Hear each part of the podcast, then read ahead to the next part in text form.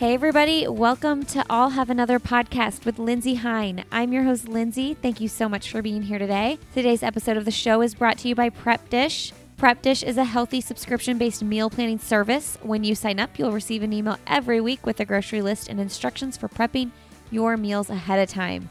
It takes only one to three hours of prepping on the weekend, and then you have amazingly delicious and healthy meals all week.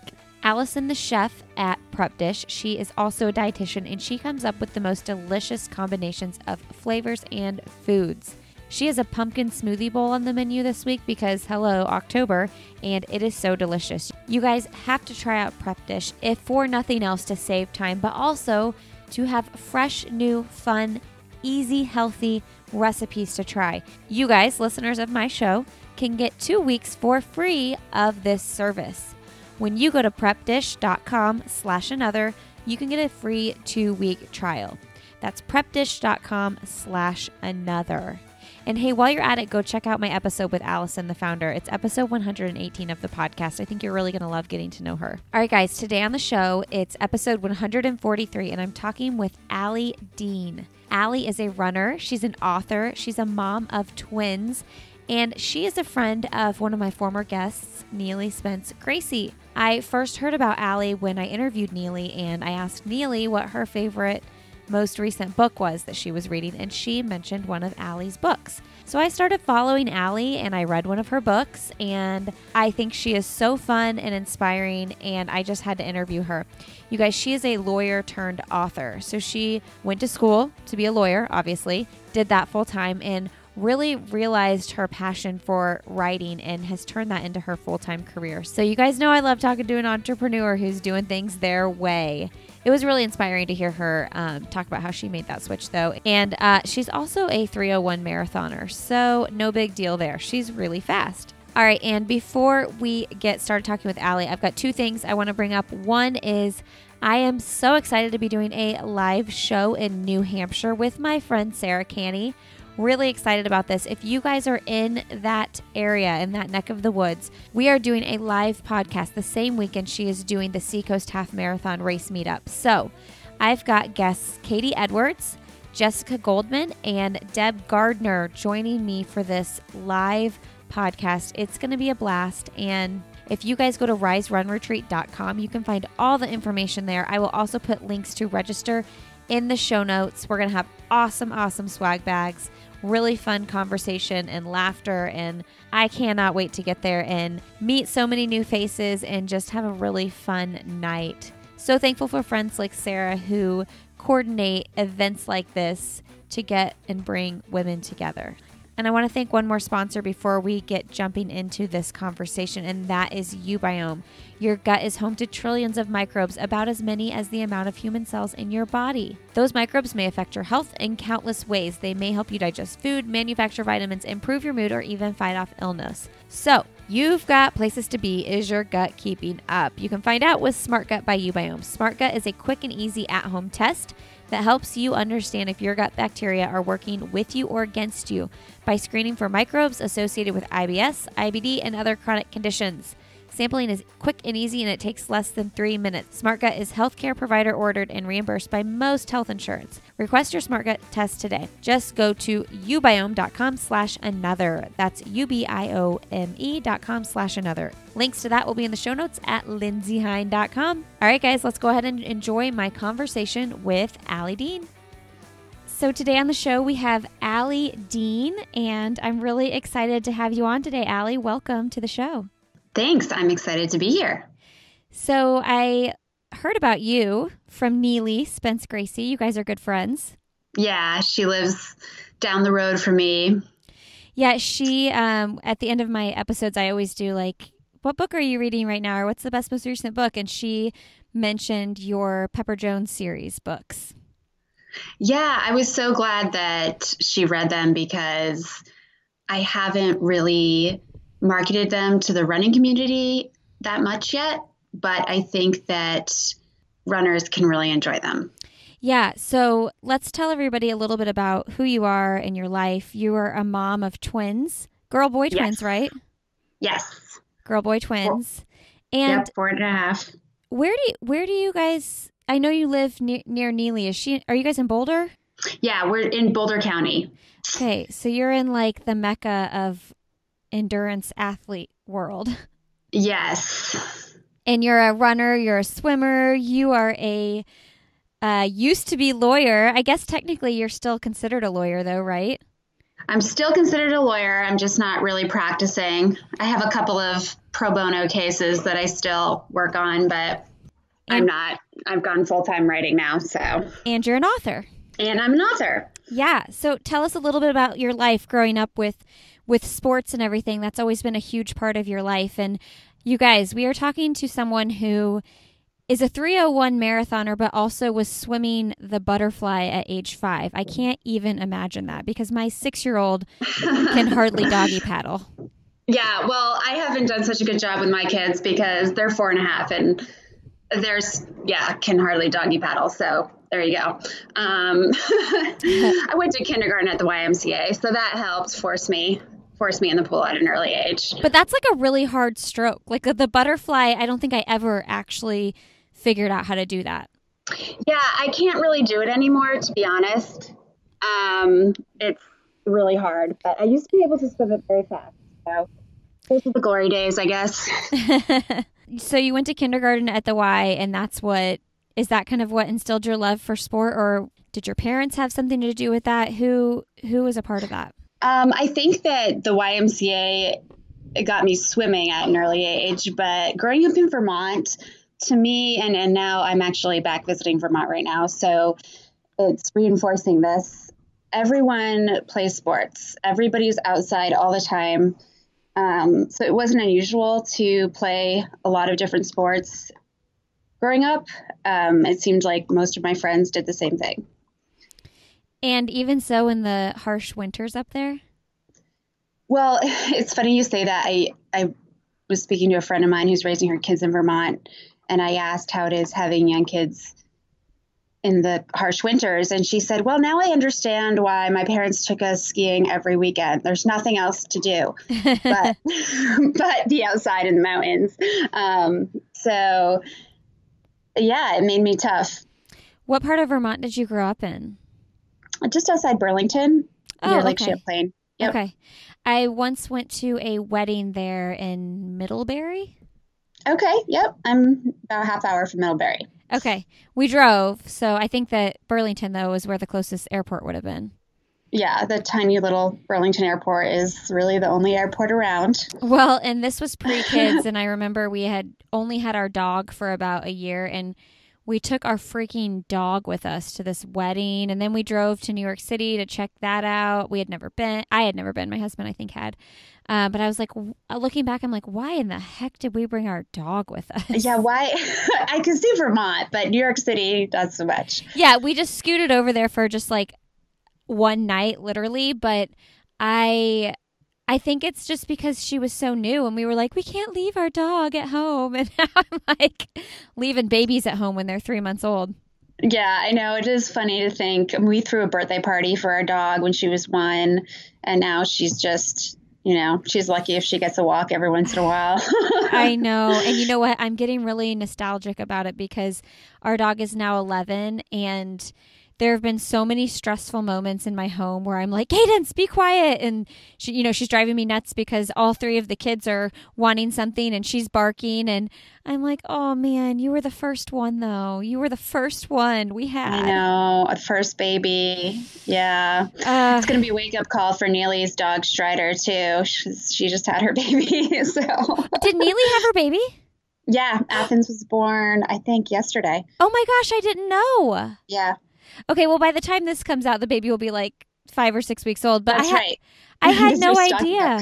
Yeah, Yeah. she's because she's due. I'm due in about uh I don't know, like twelve days or something, and she's she must have been right around her due date then when the baby came. Yeah, I think so. Oh, and she named it Athens. Yep. Oh man. Okay, that makes it seem real to me because we were like you, right next to each though? other. Athens marathon. Oh man, hard. That's hardcore. I mean, I don't know. Maybe I just made that up in my head, but Okay, so tell everybody how you know Neely and how you guys became friends.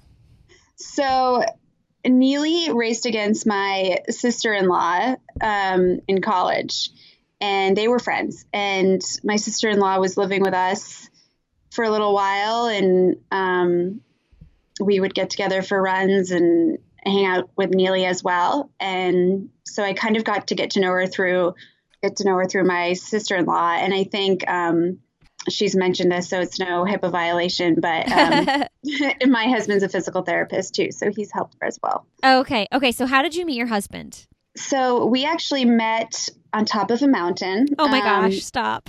Stop yeah, right there. I know. Well, actually, I was running. I was running up the mountain. Um, and he was in a bike race. And I thought I was way ahead of the race. I was there to cheer on my dad who was in the race. And I got to the last turnaround and everybody starts cheering and ringing their cowbells. And I'm really embarrassed because I thought I was just, you know, on a jog. And then I realized that my husband is way ahead of the field and he's coming up behind me and he was wearing hot green spandex. So I just had to introduce myself during the race. Well, I waited for him to finish, but so did he win the whole did he end up winning? he won the race. So he already had my dad impressed before we even started dating. So did you really go up to him after the race and be like, I just have to introduce myself, or what did that look like? I went up and I was like, Hey, I'm so sorry. I hope I didn't get in your way. I didn't realize you were so far ahead of everybody else. and then it actually turned out we were getting a ride down with the same person. He had taken the brakes off his bike to make it lighter so he couldn't ride down. And we had a mutual friend who was giving us a ride down from the top of the mountain. So, yeah, I got to hang out with him all sweaty and gross. It was great. So, he didn't have brakes on his bike because it was an all uphill race? Right. Oh my gosh, that's crazy. So, is he in a, like a huge endurance athlete still as well? You know, he wants to be, but his body won't let him, unfortunately. Um, yeah, he has really wacky hips. So he's actually getting hip surgery in a few weeks. Um, oh my um, gosh, it's so young. I know, I know. Well, it's his second. It's actually his second hip surgery. Um, wow. So he he can't really do any one sport very much, but he will, you know, occasionally show up for a 5K with a double wide stroller and um, beat me, which is really obnoxious because I run all the time and he runs once a week. Um, but My husband would beat me with the double stroller as well. That's yeah, not cool. Um, it's not cool. right. So then, how did I want to know? How did it? The sweaty car ride after the break situation. How did that turn into getting married? Well, um, he was working at a ski and bike shop in town at the time because he was semi-professional cyclist, but needed a real job too, and as I'm sure many um, professional runners can relate to. So I went into the shop. My mom actually, so my mom had already met him as well, small town living. she was sold just, already. She had already bought bike shoes from him, so she, she needed to exchange them for a different size. So I offered to go in for her and exchange them, and um, we connected then, and then we decided to go out on a date, and I guess the rest is history from there. You were hoping yeah. you were hoping he would be working at the store when you offered to exchange your mom's shoes. Yes. You're hoping you'd be he'd be on the schedule that day. Yes, exactly. All right, so tell us about your professional career because you are a lawyer turned author and talk to us about how you made the decision to make that career shift? So, I did not know I wanted to be a writer. I know that a lot of people who become authors say, Hey, this is what I wanted to do my whole life, and I finally did it. I, I always liked writing, I liked making up stories, I liked reading, but I just never really thought that being an author was a real job I could actually pursue. It just never, I guess, occurred to me. Um, so I went to law school and I partly went to law school, like I imagine a lot of people go to law school. I, again, liked reading and writing, and it just kind of made sense to my skill set. So um, I went to law school, and as soon as I got out of law school, I had my first job was um, clerking for a judge, which is actually a true nine to five job. um, which is rare in the legal field. So I had some free time on my hands because I didn't have kids yet, and I was commuting by bus, and I was reading a lot of um, indie books, so self-published books, mm-hmm. which had just become big. This was in 2011. They were just starting to get really big. And I found I actually liked the self published books better than traditionally published books because they didn't fit neatly into a genre. They kind of did their own thing. Mm-hmm. And they were a little more gritty and raw and not as polished, but they tend to have, have a better story, in my opinion. And after reading a few, I thought, I think I think I could do that. Why don't I why don't I try writing a story too? And so I started writing a story about Pepper Jones. Did you self-publish the Pepper Jones series? I did. I I have never. I, I had an agent at one point, but I didn't really end up using her um, because I just love the self self publish autonomy, and I love the having total control over my business. So I haven't gone the traditional publishing route at all. Well, and I've heard people say that our authors, if you can't get a publishing deal, don't be scared to self publish. But isn't that scary with the financial risk that you take? I don't know how much of a financial risk it is to actually self publish. So, can you tell us a little bit about that process? Absolutely. So, I, to me, there was very little risk. Um, the traditional publishing route seemed like a big hassle. I also didn't think my my book would fit traditionally publishing. The main character starts out in high school, but it contains mature content, which I think is authentic to a lot of high school experiences. Mm-hmm. But traditional publishers, at least at the time, they're now shifting. This was seven years ago, or five years ago, I guess. Um, weren't taking young adult books with that of that nature. Um, so it was kind of a no brainer that I was going to self publish. Um, and to me, the only financial output I had, I paid a few hundred dollars for an editor. I think my first time publishing, I actually did my own cover, which. Oh my gosh. Do not do that. Um, I could never. oh my gosh. You did all the graphics for it? Yeah, I, I, don't even know if you could call them graphics. It was it was a disaster. Um, and but you could have paid someone like 500 bucks or something. Less than that. You can yeah. uh, you could probably i mean i would spend $500 i think it's very important to have it a good cover yeah. now. Um, but you could you could probably find someone to do it for cheaper. Um, yeah. and so i had basically no overhead besides my time putting into the book and i didn't spend any money on marketing with my first book. What about just, printing though?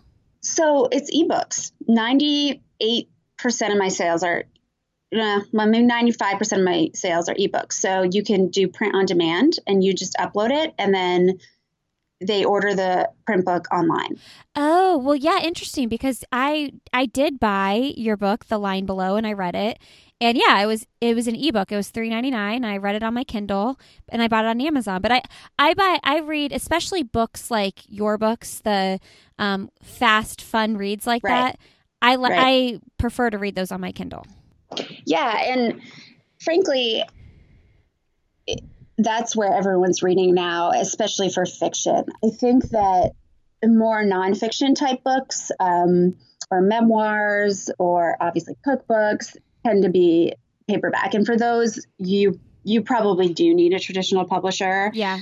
But for fiction and something that's, um, I, I call my works commercial fiction. They're meant to be sold to sort of a, a mass market. Um, ebooks are really the the main sale point. Okay, but do you ever dream of seeing your books on the shelves in like Barnes and Noble though? Or you feel do you feel like you're missing out on that that feeling that you would get to see that? You know, it's a good question. A lot of authors do feel that way.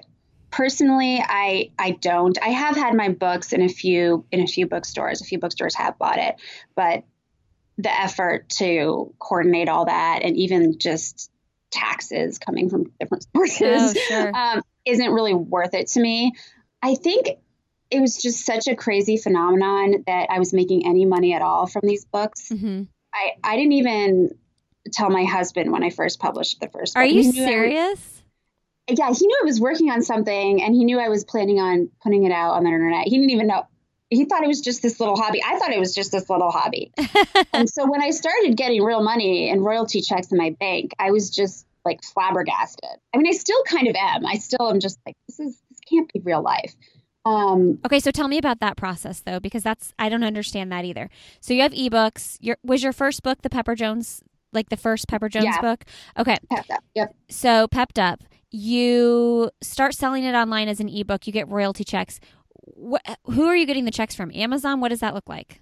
Amazon. So Amazon's now streamlined it. It used to be every single Amazon outlet. So Amazon India, Amazon Canada, Amazon Australia, every different platform would Okay. send you a separate royalty check. And now they've streamlined it so it's just one. Okay. Okay. So you mentioned with the Pepper Jones series that it uh, going with a traditional publisher would have been hard because it's would have to be this like well manicured look and plus you had mature content and it was a young adult book. So I wanted to talk about that because I read The Line Below, which you just uh, released. What was it in June? Yep. Yep, it was in June. June. I read it in I think three days. Oh, awesome. Yeah, it was really good. It pulled me in quick. I got to know the characters really fast. Um, and you call it, I think that it's in like the new adult jo- genre, right? Right, right. Okay, so what's the difference between young adult and new adult? Okay, so good question because that is something entirely um, motivated by self publishers. So the new adult genre was created by self published authors. It's primarily, it still has that coming of age theme. You're growing up, um, learning to become an adult, but the characters are usually based in college so that it gives you sort of a free pass to contain mature content. And by mature content, I mean things like underage drinking goes on all the time in in college, right? Um, but somehow having that in the high school setting isn't quite as is frowned upon, um, more so than in the college setting. Um, just navigating that world. Um, and I like to do it from an athlete's perspective. And so I moved my characters into college age and I did that in Pepper Jones series too. She eventually gets to college. Okay.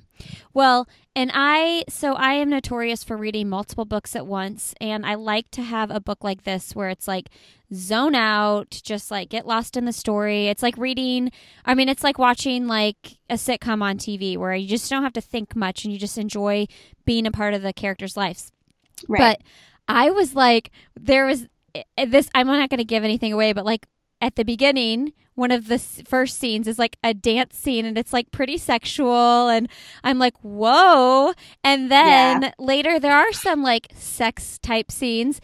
And I, this is what I was thinking. I enjoyed the book, but I was thinking, oh my gosh, I would be so embarrassed if like my mom read that I wrote about this stuff, or even my husband. So how do you, how do you uh, like approach that with your family and and your husband? Obviously, like you have sex with your husband, so he knows you're a sexual being. But like, I I feel like I would be embarrassed for my husband to know I was like yeah. thinking that through and writing it out. No, I love that you asked that. So, uh, this was the first book that had that in a little bit more detail um, than other other books. Other books were a little more fade to fade to black, and it took me a while to get to that comfort point. Now, if you read romance a lot, um, which is a huge, huge genre, a lot of people don't admit they read it, but based on statistics, it's I mean, it's a huge industry.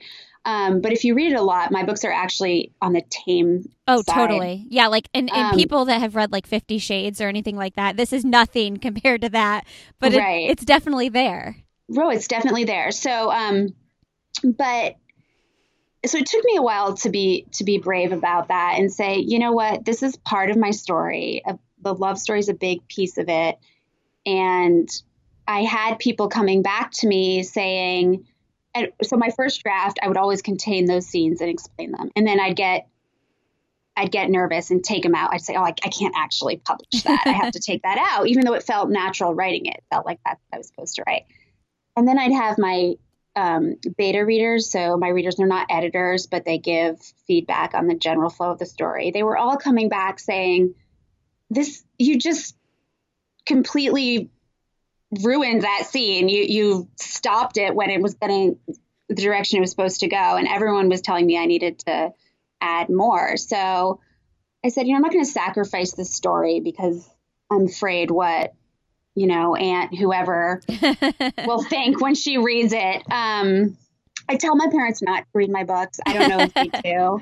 I think they might. I'm not sure. We don't talk about it. Um, That's hilarious. I will, tell, I will, tell, you this: my grandmother-in-law is one of my biggest fans. She's Aww. 93. Yeah, she's 93. She's 93, and she.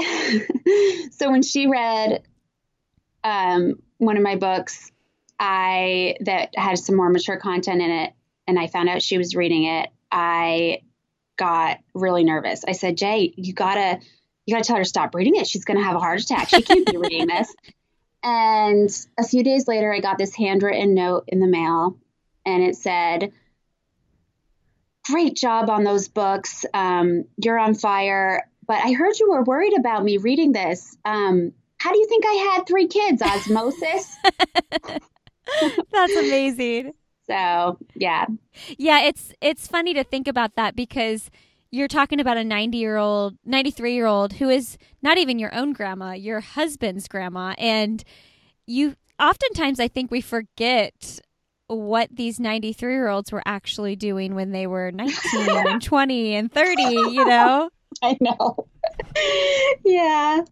Yeah no so i have readers of all ages that's amazing well i re- i highly recommend the book i think it's fun I think that that part of the story is important. I I think that it like um, pulls you in more to the characters and it makes you want to know them better. And then I'm like, I want to see pictures of uh, what's his name, Jet. Yeah, I want to see real life pictures of Jet. I actually want to see the movie, to be honest. Like, if that if that makes me sound like a, a crazy weirdo person. Well, and it's in a way, it's no different from some of the other things I write about. That I mean, to be honest, whether I've reflected on it or not, almost everything in those books touches on something personal in some way. I mean, mm-hmm. even the characters are hybrids of different people in my life mm-hmm. potentially. Mm-hmm. Mm-hmm. So, for example, I specifically told my sister, so th- there's another book coming out about um, the main character in the line below, her twin sister and they're both very different. And I told my sister when she read it, I said, I don't want you to think these are, this, this is about us. It's actually about two sides of myself. Um, because she reads all my books and I know she does. And I didn't want her to somehow think I was reflecting on on on us too personally. But um, there's a lot of little things in there that if somebody was looking for themselves in my books, they might be able to find them. So, yeah, writing is a really scary thing. It's, um, I mean, I have a pen name, but at the same time, not just with the sex scenes, but everything. You're putting yourself out there and opening yourself to criticism. It's it's a little frightening. Well, let's go there then, because I open myself up to criticism every day um, mm-hmm. on social media and on this podcast. I mean, every time I open my mouth and say something, it's like, yeah. well, there are thousands of people listening, and I'm, you know, th- I'm not hiding from their judgment. If I didn't want to put myself out there, I don't have to.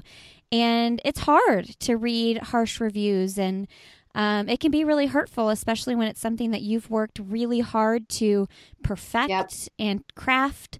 So, and you know, my sister just wrote her first book. So, well, actually, oh, when, awesome! Yeah, um, and she did go through a publisher, so I was very intrigued by like looking at her process compared to yours. Um, but man, you know, people are people forget that you're a human being that wrote these words, and um, there's a way to be tactful yet still uh, productive and, and leaving a review. So, how do you deal with those nasty comments or reviews that pop up?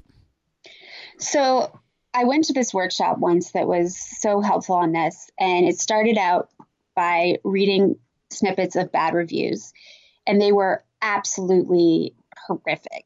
If it had been about my book, I would have cried if I'd read these. And then she listed who the books, which books they were, and they were books like Harry Potter. I mean, some of the most successful books out there.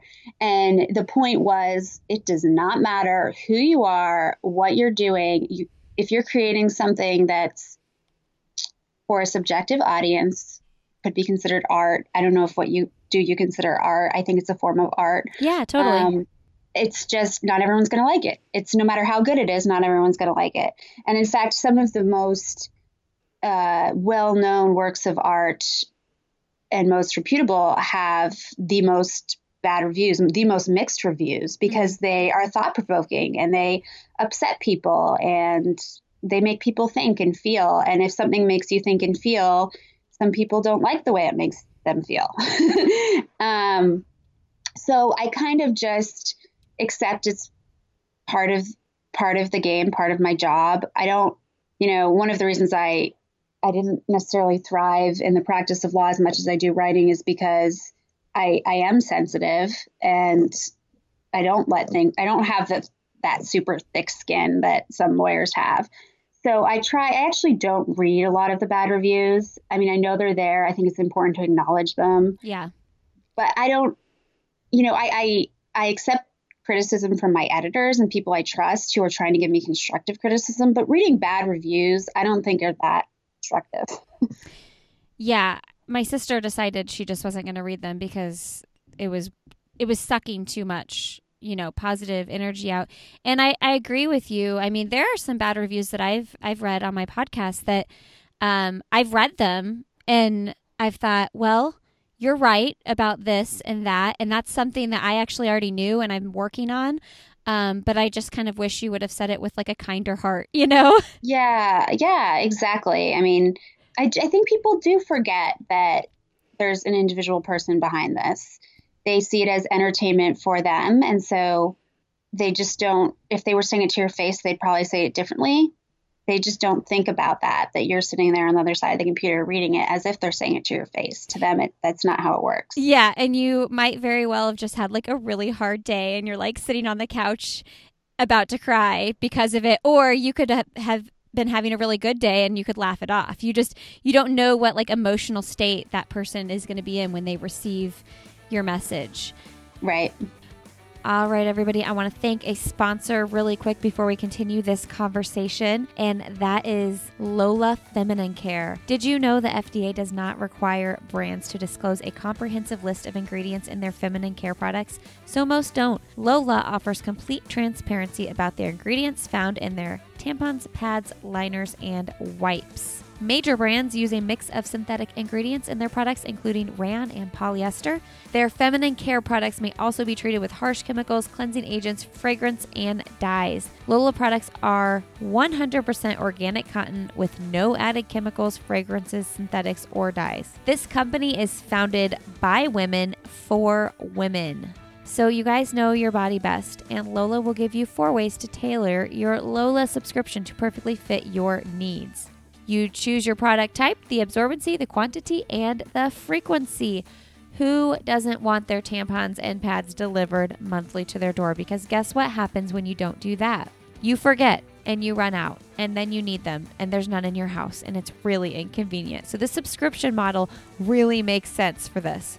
I have been able to try their products myself, specifically the pads, liners, and wipes post pregnancy. And I love knowing that the products I'm using are safe and effective. So you guys can get 40% off all subscriptions by visiting mylola.com and entering the promo code another when you subscribe. So that's for 40% off all subscriptions. Visit mylola.com and enter another when you subscribe. Thank you, Lola, for sponsoring this episode of the podcast. Go get yourself a subscription, guys. Hey, if you're traveling to Indianapolis anytime in the near future, don't forget we have an Airbnb in our carriage house. So if you have a reason to come stay in Indianapolis, we would love to host you in our new Airbnb. Brand new everything. It is just the cutest little carriage house that I kind of wish I lived in all by myself. Well, not all by myself always, but maybe like, you know, two days a week or something. I'll put the link to the Airbnb in the show notes as well. All right, guys, let's continue my conversation with Ali Dean.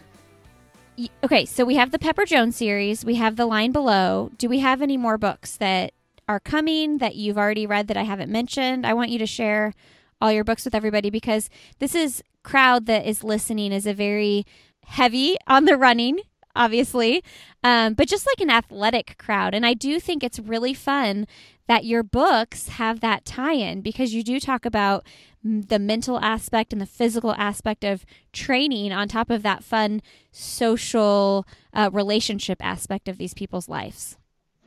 Yeah, I I think what I when I started writing, I I wrote books that I wish other people wrote. I I found that you know, I want I was like you, I was looking for something light. I was a lawyer during the day. I wanted something light and I liked romance for the happily ever after, but there weren't any female athletes represented in, in an authentic way. Um, so I wanted to write fun fiction books that weren't necessarily these memoir intense books, which are important too. But I just felt like it was missing. So I started writing about a runner because that's been my main sport for a long time now. Um, and that book has, that series has five books. I have the sixth one coming out in December, which is actually going to be about Pepper's professional career. So I really wanted to write about professional running and it's a little unusual from a marketing perspective to follow someone from age 16 in high school all the way all the way through adulthood and would probably be ill advised but I also the great thing about running your own business is you can do whatever you want and I really want to write about a professional career so that that one's coming out in December um, I also have a series out about a ski racer who went who goes to um, a boarding school for elite winter athletes and that has three books in it. I was a ski racer and I I did go to boarding school. So um, you know, every all of them so far have been things that require very little research because I've done the sports. Eventually I'm going to run out of sports I've done. um and then I have the other swimmer book coming out called Kick in September. And then I'm going to be writing a series about a soccer player next. Oh, fun. Now, were you a soccer player too? I was. All yep. the sports. I, she did all, all the sports. All the sports. I didn't really start running until college, so. and but yet you're very fast. Like you have a 301 marathon PR. Yeah, that that was the pre-baby pre-baby PR. But you know, I ran into um, a woman at a race the other day who's very very fast. She's Olympic trials qualifier, and she's mom of two and she's still go she's 39 and she's still going for her marathon PR. So I, you know, you never know. I might still be able to break that 3-hour barrier someday. Dude, I'm all about it. I'm I'm turning 35 this month and I am done having babies as soon as this one comes and So she says. Oh no, mm-hmm. I cannot physically do this again and I um yeah, like I'm all about taking it slow this first year back, but then I'm like, heck, then I'm I'm not like gonna get pregnant again so i can just like build and right, enjoy right. like a season here a season there and oh man yeah i i'm hoping to run prs at 39 40 so uh, that's awesome. How old were you when you ran your 301 um how old was i? 26 I okay and how old yeah. are you now? I just turned 33 okay so we're close in age so it's an old PR. I did a marathon right before I had the kids. That was, I think, a 303. So I've kind of been hovering there for well, I haven't, I, I, say for a while. It's been five years since I've done a marathon. I haven't done a marathon since having kids. All right. So you have four and a half year old twi- boy girl twins. Um, this is an annoying question, but I'm just going to ask Do you, was that fertility or did you just happen to get pregnant with twins? No, it's fine to ask. Um, I just happened to get pregnant with twins. We had no twins on either side of the family that we're aware of. And yeah, just all of a sudden, I mean, we were we we thought we were going to get pregnant, but we didn't expect twins. So, well, and let's tell everybody, your twins were born three months early, which premature twins are are that's common, but three months is a lot. Like, and your yeah. son your son Knox was three pounds one ounce. Your daughter was two pounds one ounce. So walk us through that experience because that had to be really emotional. Yeah, so I I knew throughout the pregnancy that my body really didn't handle being pregnant well at all. Um, I was not like Neely, who was just like glowing with pregnancy beauty the whole time. Um, I was just so uncomfortable and tired. And, and so I knew the whole time that they were going to be more premature probably than typical prematurity for twins. And there were complications the whole time. So I was kind of pre- prepared for it. I mean, I wasn't expecting three months early, but um, I was having contractions early. And um, so, how many you know, weeks we, were you when you delivered? I was 29 weeks. Wow. Wow. Yeah. Okay. Yeah. And um, I was on bed rest at the time. I'm in the hospital actually because I was showing signs of preeclampsia. So they just did an emergency C section because I was preeclamptic. So were they in the NICU for quite some time? Yeah, they were in the NICU for two months. And I mean, you know, we didn't know any different. Sure. So yeah. for us, that was just the way it was. We went to the hospital every day. And the, the great thing about having them in the NICU, which, you know, I'm all about the positive, was that they came home on a sleep schedule. nice. Which made all the difference. And we were pretty strict about keeping them on the sleep schedule. And you said they were in there for three months? Yeah, uh, two months. Two months. Okay, so how much did they weigh when you brought them home? So Cora was four pounds about. She was just at the weight that, that she was allowed to go in a car seat. Okay. Um, I can't remember what Knox was. He must have been, he was always a little ahead of her. So he was five pounds, I think. Man, that's so tiny. Yeah. Oh, man. So, yeah, because I was thinking, you know, especially as a first time mom, you're so paranoid about SIDS and just just everything with the newborn stuff. And I was thinking, I think I'd be if I had babies that small, I'd be like, please stay in the hospital because I'm terrified yeah. to like let you fall asleep or anything, you know. Yeah, I mean, especially once they came home because I'd been used to having them on monitors for so long, and often the monitors did, you know, go off because yes. they they stopped breathing at at the time when they were in the NICU. So for me to go from having them monitored by a team of nurses all day to just me and my husband, it was, you know, I would just sit there at the crib staring at them like, are you still breathing? How long did you leave the mon- did you do the monitors at home? Oh, we didn't have monitors. Oh, you didn't home. do monitors at home. Well, some people do those like Snuza monitors where, oh, you know, and I I know my one of my sisters did it and I I have just chosen not to because to me it freaks me out to think what if it went off and like everything was fine and like the panic attack I would have uh hearing it go off and just like the trauma um and I right. ju- I usually sleep my babies in my room for at least like 10 weeks or something but yeah, I've just chosen not to do those monitors because I, I almost feel like they'd mess with me more than if I didn't have one. Yeah, and the false alarms would be oh, like pretty scary. Yeah. So, but now, like they're totally healthy. They swim, they bike, they ski, they do yep. race running races. Yep. Yeah, they're really active kids. I mean, like any parents, we have them do all the things we do because we want them to be able to do them with us. Yeah. yeah. Um, so it's a good. I feel like it's a good example for people who are going through a rough pregnancy or have premature babies to see you know, they can, in four years, it might just be kind of a, a story from the past that ultimately didn't end up having any severe long term effects. I think you know, my daughter's gross motor skills are probably a little bit affected. It's hard to set, to know for sure that kind of thing, but yeah. So you're in a good place right now. They're four and a half. Do you want more kids? Yeah, we get that question a lot. We I'm like asking all the questions you're not supposed to ask people. No, I love it. it's great. We it depends on the day. I think sometimes we say we do, other times it's like, wow, we're at such a great point. We can yeah. go camping and totally all that.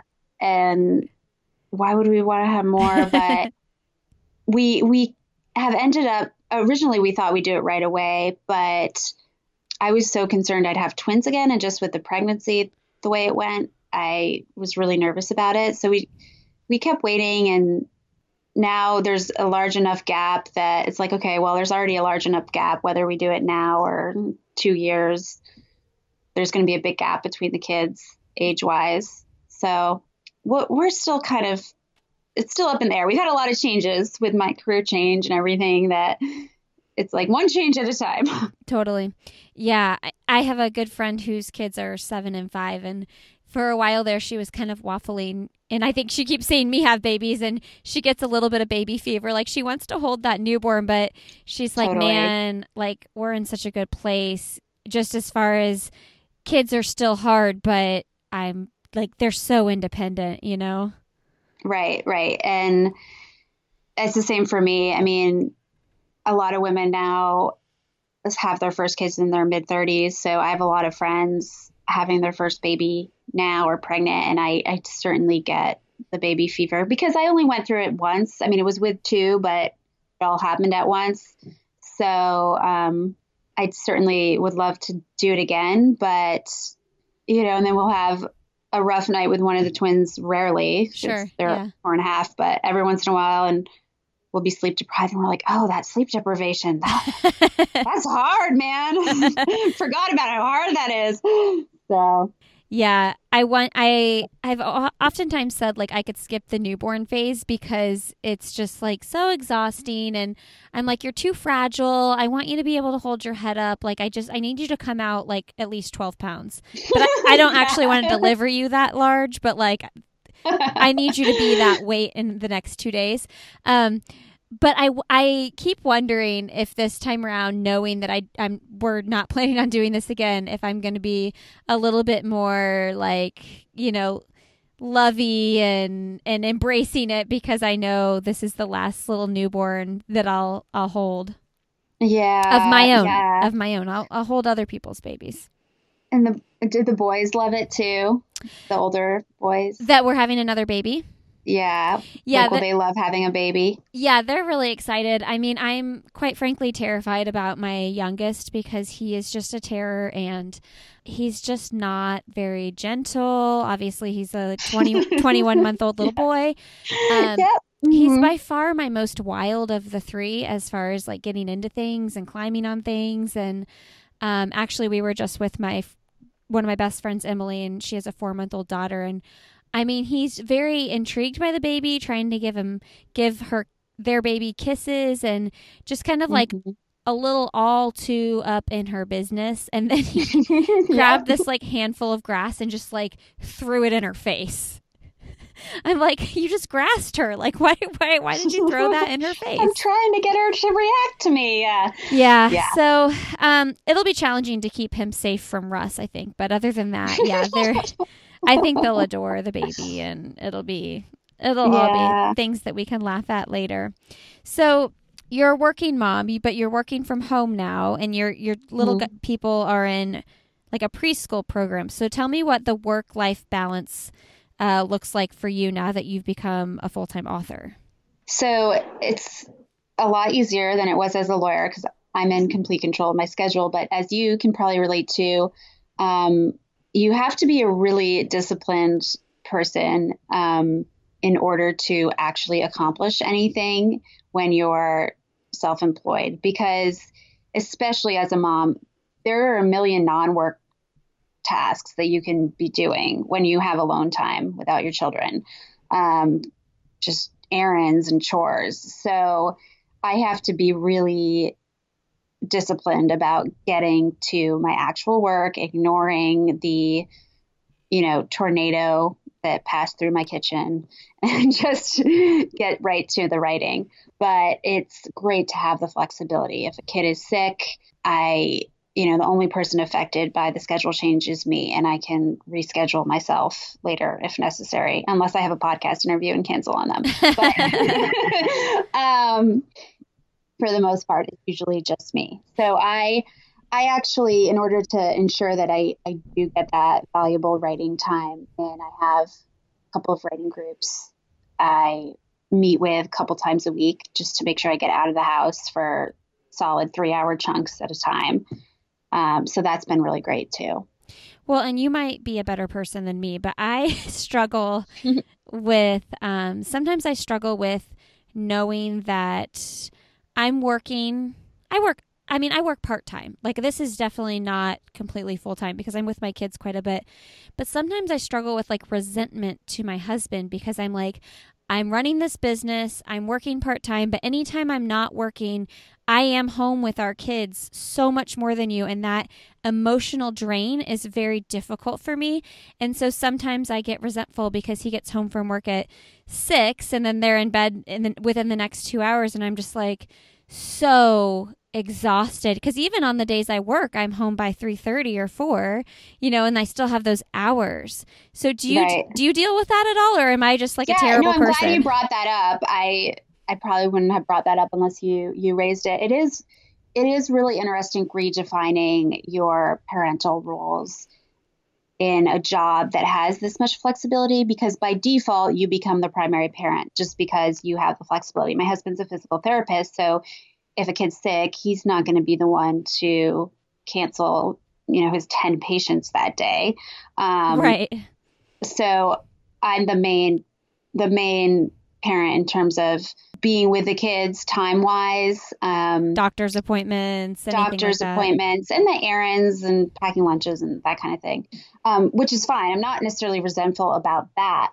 But the hard thing is, you are running, I am running a business, and yeah, I do feel like I'm trying so hard that now this is a new full time job. I'm trying so hard for it to be a success. I want it to be successful, but I'm also the the main parent, and so you know, last week my kids were sick, and my whole plan to get all this done before I went on vacation kind of went out the window, right? So now I'm kind of working on vacation, and I'm sort of resentful of having that job where it's just like done at a certain time. And not that I've ever really had a job like that, but yeah. Um, but yeah, there is it is a shifting dynamic where you have to kind of redefine whose role is what and what the expectations are.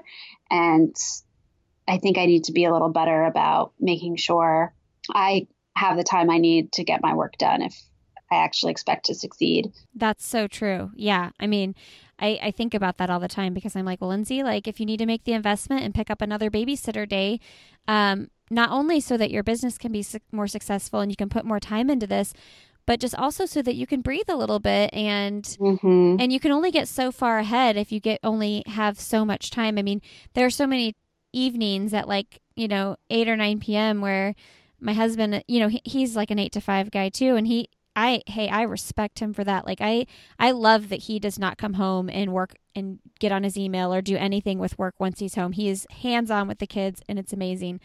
Um, but sometimes I am like at 9 p.m. and I'm like, man, I have to finish this editing or do this.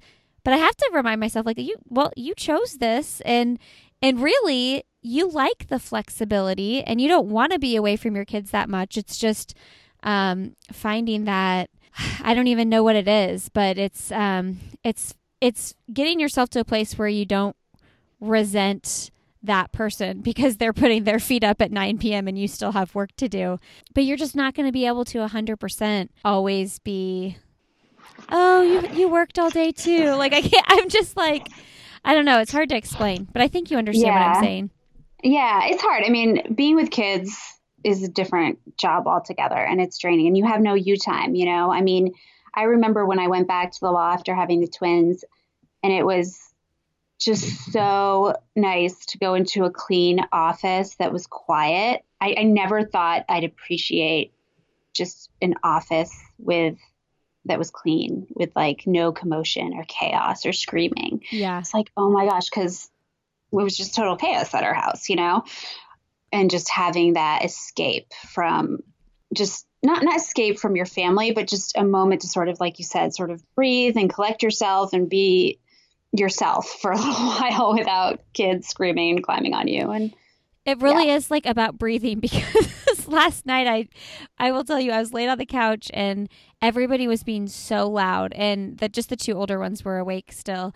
Um, but people kept, they kept climbing on me and i have this i'm like 39 weeks pregnant and i was just oh, like no. i really truly feel like i am borderline going to have a panic attack right now because i can't breathe and it, nobody will stop talking so i told my husband i was like i'm sorry like i have to go upstairs and just like not have people in my ear because i feel like this pressure uh like coming down on my head and my shoulders and it's like if you weren't here right now, I don't know what I would do. Like if you weren't here to to support this and say, "Yeah, go upstairs. I'll, I'll deal with this." I would be crazy. But I mean, I think a lot of that too has to do with being so pregnant, and you know, you feel a little bit claustrophobic when you're so pregnant. Yeah, I never got that pregnant, so I can't, I can't relate to that. You might have But- felt this pregnant 29 weeks with twins, though. Yeah, I did. I mean, I gained like 50 pounds in 29 weeks. Yeah, I you felt this pregnant then for sure. Yeah. Yeah. Okay, so um, before we do our end of the podcast questions, we mentioned you have that marathon PR that's really fast, and you're 33. You don't know if you want to have more kids or not, but you do want to. Do you want to break that sub three barrier? What kind of a question is that? of course I do. Yeah. I mean, it's you come that close a couple times. It's like just taunting you. Like, come on, do it. So yeah, someday. Were you frustrated? I mean, elated that you ran such a great race and a, a great time, but were you frustrated that you were so close you could taste it? Oh no, not at all. I was I was flabbergasted that I ran that fast. Oh, really? Uh, okay. the first time um, that I got that close because Because you did a I had- 303 too, right? Yeah, and that one I knew I was still actually really happy with that time because I knew I hadn't my training hadn't gone how exactly how I wanted. You know, you just know it's not gonna. So, so I was actually really happy with 3, 303 that time too. But the 301, I um, yeah, I I had barely done any training. It was sort of a miracle race. I don't really know what happened, but the, the race that was most frustrating for me, I was in the best. After I ran the 301, I was like, oh, if I can run a 301 without much training, what can I do with training? So I trained really, really hard for Boston next year. And I'm sure everyone who's run a marathon has had a marathon like this, but I was in the best shape of my life and it just wasn't my day. I don't know why, but it wasn't my day. I felt awful. And I tried to run the first half at like 250 pace and I just died. I still ran a 310, which I mean, now, you know, I'm like, oh my God, a 310. Like, I don't know if I'll ever be able to do that again. But um, at the time, I was devastated. I was just so upset. Um, but, you know, we've all been there. So, Yeah, you had you must have felt really bad if you went out at 250 pace for the first half and ended up at a 310 because that's a super respectable marathon time, but that's a super positive negative split. So you must have felt like crap. yeah, it was bad. I was like gray and ashen. Like, my body was just whacked out. Yeah. What year Oh. was that? What year was that? 2011, I think. Okay, I'm trying to Yeah. think like all the different weather years in Boston, but I can't remember them all. It wasn't even the weather. I think the weather was average. But yeah, they do like they've mine. had some crazy weather. Well, you are going to break it for sure. What would when you say you didn't train much for the 301? What like were you just like running 3 days a week? Like what were you doing? It was probably more than that. So I had done one marathon before that where that one I literally had never trained for. My first marathon was on a whim with my college roommate senior week and right before we graduated and I never run more than like 8 miles in my life. And I still finished, but my goal was just to finish. I basically ran as slow as I possibly could just to try to finish. So my next one, I had been doing long runs, um, and I, I I don't remember exactly, um, but I went. My PR before that had been 345 from the one I really didn't train for.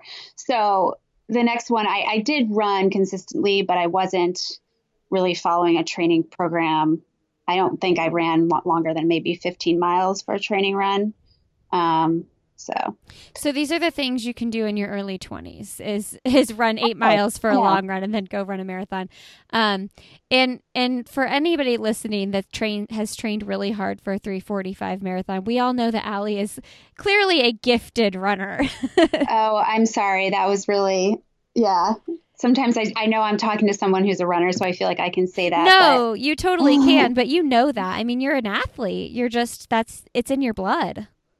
Yeah, I've been I've been doing sports since I was five years old. So I'm well. I'm excited to see. I I would love to see you do like a training cycle where you you know do like 60 miles or something for the week and have a really good block and um at 39 or 40 or 42 run like a 250. that would be really cool. And I think it's just you know you life life happens. You have kids at supposedly your peak marathon age and and career changes and you got to do life, but it doesn't mean you have to like totally give up on on those goals. So, we'll see. All right, Ali. So, what's one thing professionally or personally that you'd like to do that you haven't done yet? So, I do want to, aside from this uh, three hour, um, I I do want to make USA Today or New York Times bestseller list with my one of my books eventually, um, which means I have to go wide. So right now my books are only available on Amazon, so I need to start selling them on more platforms. And so that's one of my professional goals. So does that mean uh, more hard copies of the book? Not necessarily, okay. um, but I do. So there's a lot of other ebook platforms out there, uh, Kobo, Barnes and Noble Nook, um, Google Play, iTunes. So is that like more that. expensive for you to do?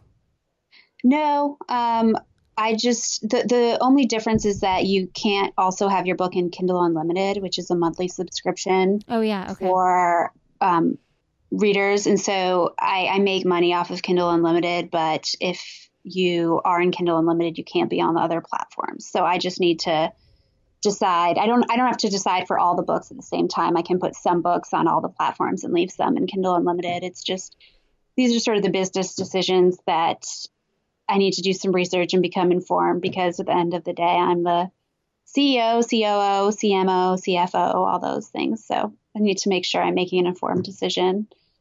Yeah, cuz what are you going to do differently to market to a more wide range of people. I mean, um, I feel you didn't you say that you hadn't marketed too much to runners, and I feel like this is like right where, right where you need to be. Like on a podcast like this, for instance, like there's so many runners listening. Um, how do you get in front of these kinds of people? Yeah, I was shy about getting in front of athletes and marketing to athletes because of the romance element. Um, I just wasn't sure you know, athletes often have, especially endurance athletes, which are the types of athletes I tend to write about, um, have sort of this like wholesome image. Um, and while I think my characters are like that, and like I said, are very, my books are very PG in the romance realm, it's still the romance realm. So I had been shy about doing that, but I think I need to just get over it and um, approach athletes and um, other platforms like this about my books and they can make a decision for themselves if they're interested in um, promoting it or not. But a lot of it's very grassroots when it comes to promoting books. Yeah, I I feel the same way. You have to just own it and shamelessly plug. I mean, there was a time, and I actually I still plan on doing this. Um, there was a time with my show when I would do some grassroots roots things where I would literally just get online and Google different running stores across the country and be like, I'm going to pick 10 stores and I'm going to send my business card with a little note that says, I have a podcast about running. I would love for you to check it out. Um, now I haven't done that in a while and I'm not above doing that. I, sh- I actually, sh- I should like make it a goal to do it. Like do 10, 10 notes a week, you know, something like right, that. Right. Um, because I think that people get shy, like, oh, I, you know, I don't want to like, shamelessly promote myself, but nobody cares about what your job is or what your book is or what my podcast is as much as I do. So like nobody's going to do that for me or you.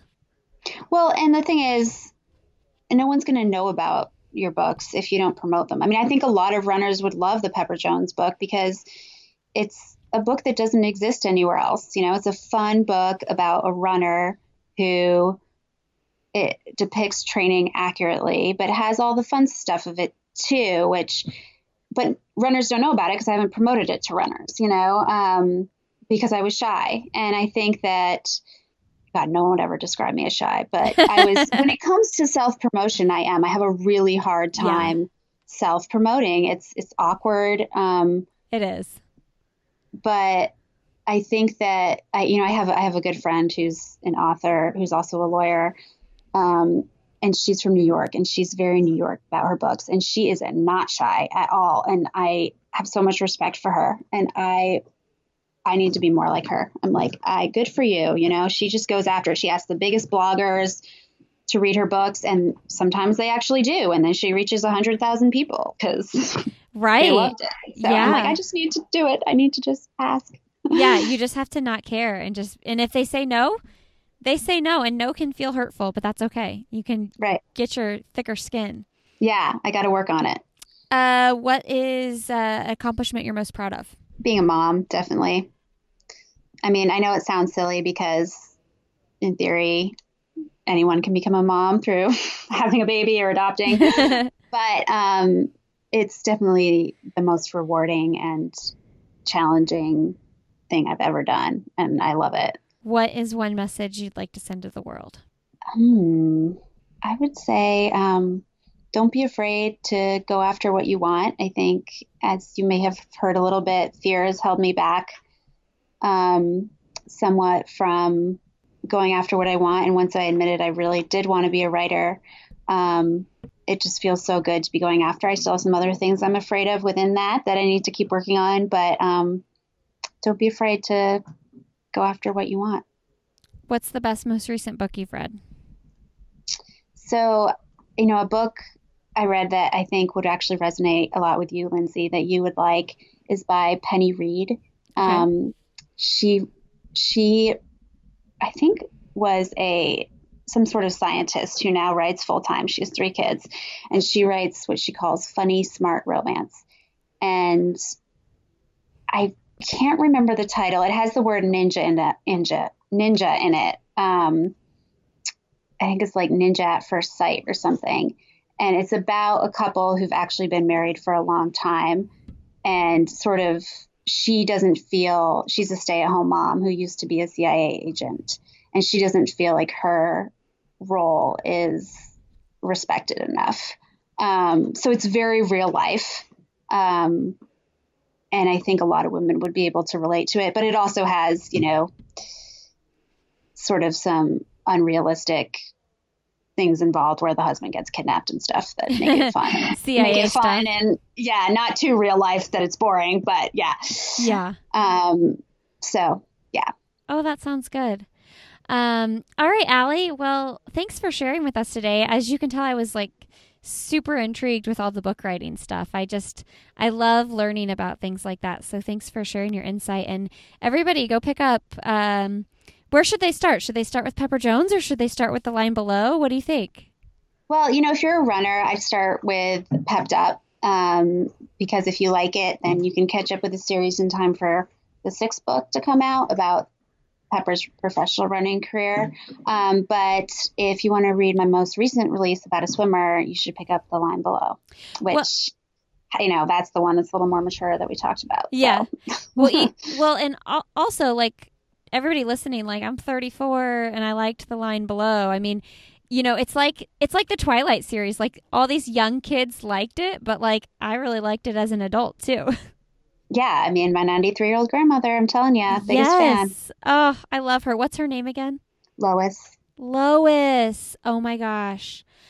I always said if Lewis, my Lewis, if I didn't have a Lewis as a boy and I had a girl, which clearly I don't make girls or my husband doesn't make girls, we only have boys, I would totally use the name Lois for a, a girl. I love it so much. Lois is like the quintessential grandmother. She knits and bakes cookies and um, says things like, that's peachy, and apparently reads romance too. And reads books with mature content. Yep. All right, Ali, well, enjoy the rest of your vacation. Thanks so much for your time today. Thank you, Lindsey. All right, talk soon. Talk soon. Bye. Bye. All right, guys. Thanks so much for tuning in today. Thank you, Ali, for coming on and sharing your story. You guys go pick up one of Ali's books. I will put links to purchase all of her books in my show notes. They are fun, fast, and easy to read, and they really pull you in. I was into those characters. I actually can't wait to read the follow up book. I read the line below, and I can't wait to read the next one, which is Kick's story. I think it's just called Kick. Um, but it's the story of the main character's sister from the book of the original one that I read. So you guys check it out. Support a author and um, someone who I consider a friend now. Hey, you guys can follow me on Instagram. I'm Lindsey Hein626.